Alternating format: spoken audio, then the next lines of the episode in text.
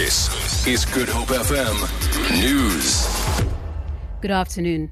Bail has been extended to former Grand Slam doubles tennis champion Bob Hewitt.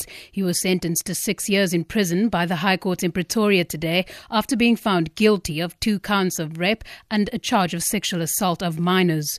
Australian born Hewitt, now 75, was found guilty of assaulting three underaged girls during his time coaching children in South Africa in the 1980s and 1990s. The court extended Hewitt's bail until tomorrow, when his legal team will appeal the sentence. Won nine Grand Slam doubles and six Grand Slam mixed doubles titles in the 1960s and 1970s. For the New multi-million- center.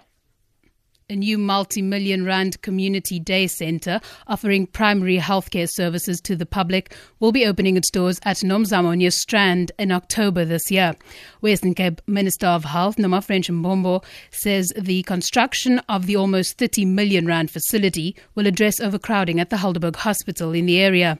She says the main reason for the influx of patients at the hospital is because the existing clinic in the area does not offer all the services required by the community.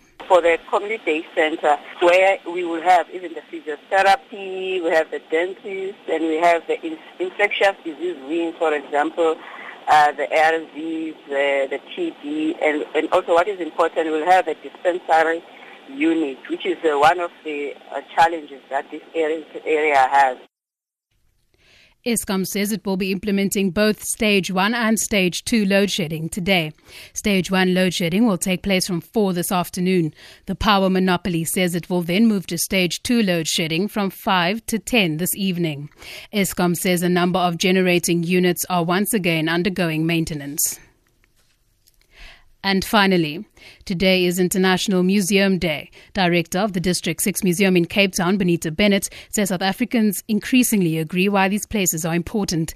The District 6 Museum is a memorial to the thousands of people who were forcibly removed from the area during apartheid. Bennett says it provides an opportunity to explore, learn, and understand the past in an interactive and engaging environment. Now that the area was destroyed under apartheid, what could the community do to ensure that it did not fulfill the apartheid plan of having it as a white group area? Out of that conference in 1989, there was a call for a place of memory, and the place of memory grew into the District 6 Museum. Because I think people felt at the time that all the traces of their lives had been destroyed their streets, their homes, the places of memory, and that is how the museum came about.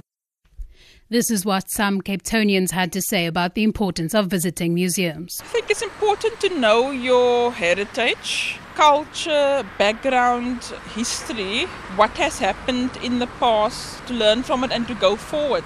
I thoroughly recommend visiting museums anywhere in the world that you get to, to go. For me, especially, it's educational. It's a matter of enhancing your knowledge.